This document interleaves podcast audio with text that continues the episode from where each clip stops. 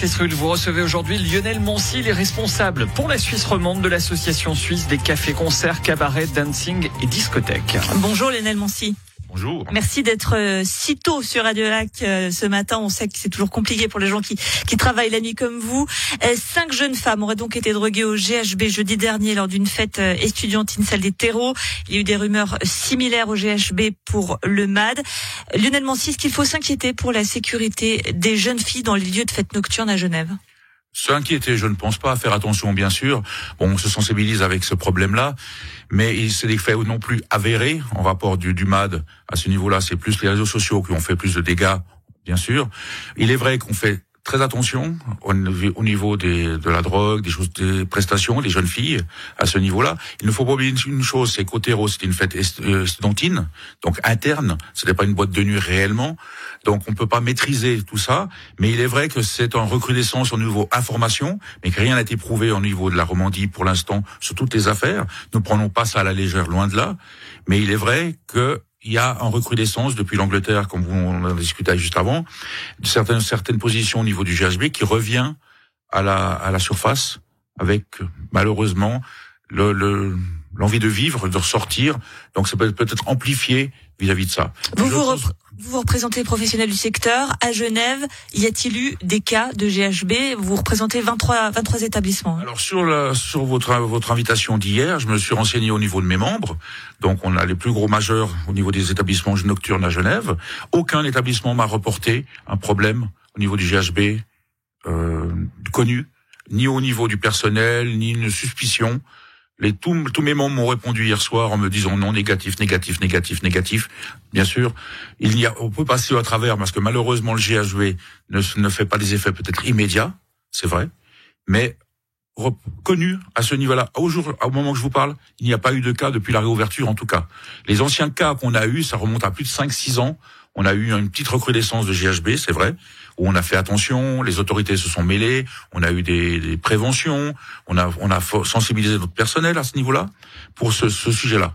Mais réellement, depuis la réouverture, depuis le mois de juin, que les boîtes de nuit, après les 15 mois de fermeture que nous avons eus, on n'a pas eu de cas recensés de retour. Et à ma connaissance sur la Romandie, je n'ai pas eu de retour aussi à ce niveau-là. Mais là, je me suis spécifié sur les demandes genevoises hier soir.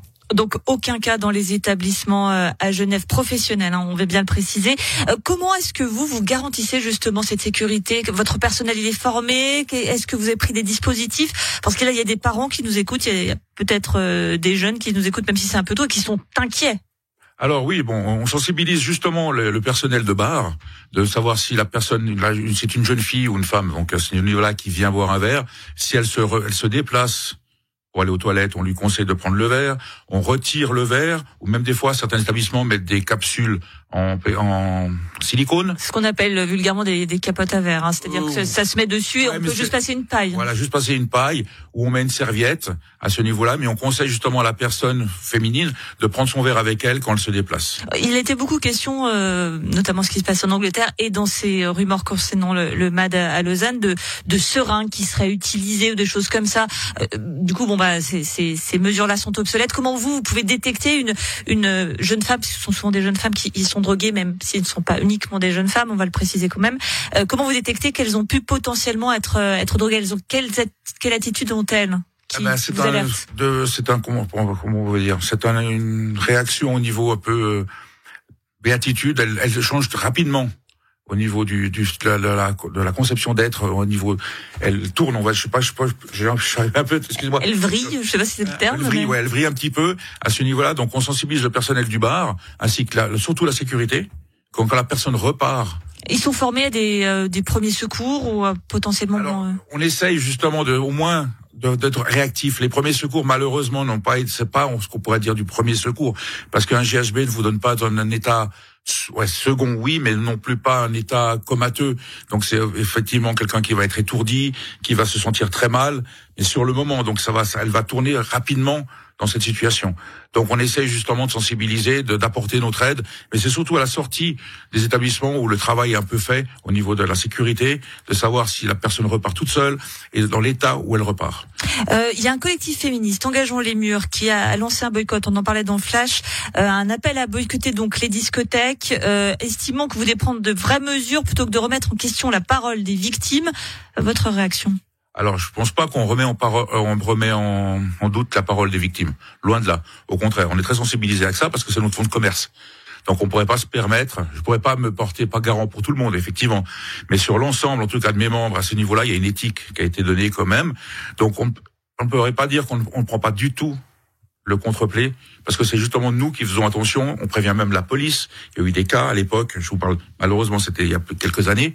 Donc malheureusement, heureusement, donc, si on veut dans l'autre sens. Mais on ne prend pas du tout à la légère les les, les, paroles des, des, victimes. Donc ce collectif effectivement fait un, peu de, de brouhaha à ce niveau-là pour ça. Mais je pense qu'avant de, de, de, prendre ces mesures-là ou ce, ça, il faudrait que ça soit avéré et comment ça s'est été fait parce que l'établissement ne peut pas être mis en cause. Ça peut ça vous arriver n'importe où, dans un restaurant, dans un magasin. Si quelqu'un effectivement vient avec une seringue, ça peut être dans n'importe quel établissement, n'importe quel lieu. Euh, pour terminer, on le sait que euh, les, les, lieux de vie nocturne ont été les derniers à, à rouvrir, ils étaient très impactés par la pandémie. Est-ce que euh, des rumeurs telles que celle-ci, c'est le, le coup de grâce pour la profession? Ça pourrait.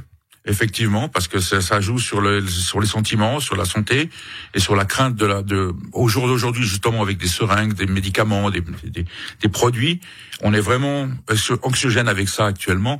Donc, ça serait effectivement effectivement un coup de grâce euh, si on devait, ça devait devenir avéré et que ce boycott soit suivi réellement.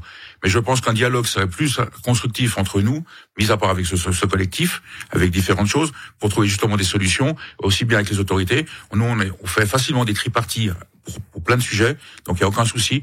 On sera, on serait présent pour euh, discuter de vraies mesures adéquates, mais il faut que tout le monde se mette dans le même euh, sens et pas se taper un sur l'autre. Ça va rien rapporter justement à ces drogue. Merci beaucoup Lionel Mancy, responsable pour la Suisse romande de l'association suisse des cafés, concerts, cabaret dancing et discothèques. Et je rappelle donc ce que vous nous annonciez à l'instant sur Radio Lac, à savoir qu'il n'y a eu aucun cas à Genève dans euh, des établissements euh, professionnels de la nuit. Et puis on va appeler bien évidemment tout le monde à la prudence. Ne laissez pas vos verres sans surveillance. C'est euh, malheureusement ce qu'il ce faut faire et être prudent et ne pas sortir forcément seul. Merci à vous Lionel Mancy d'avoir été sur Radio Lac ce matin. Merci à vous.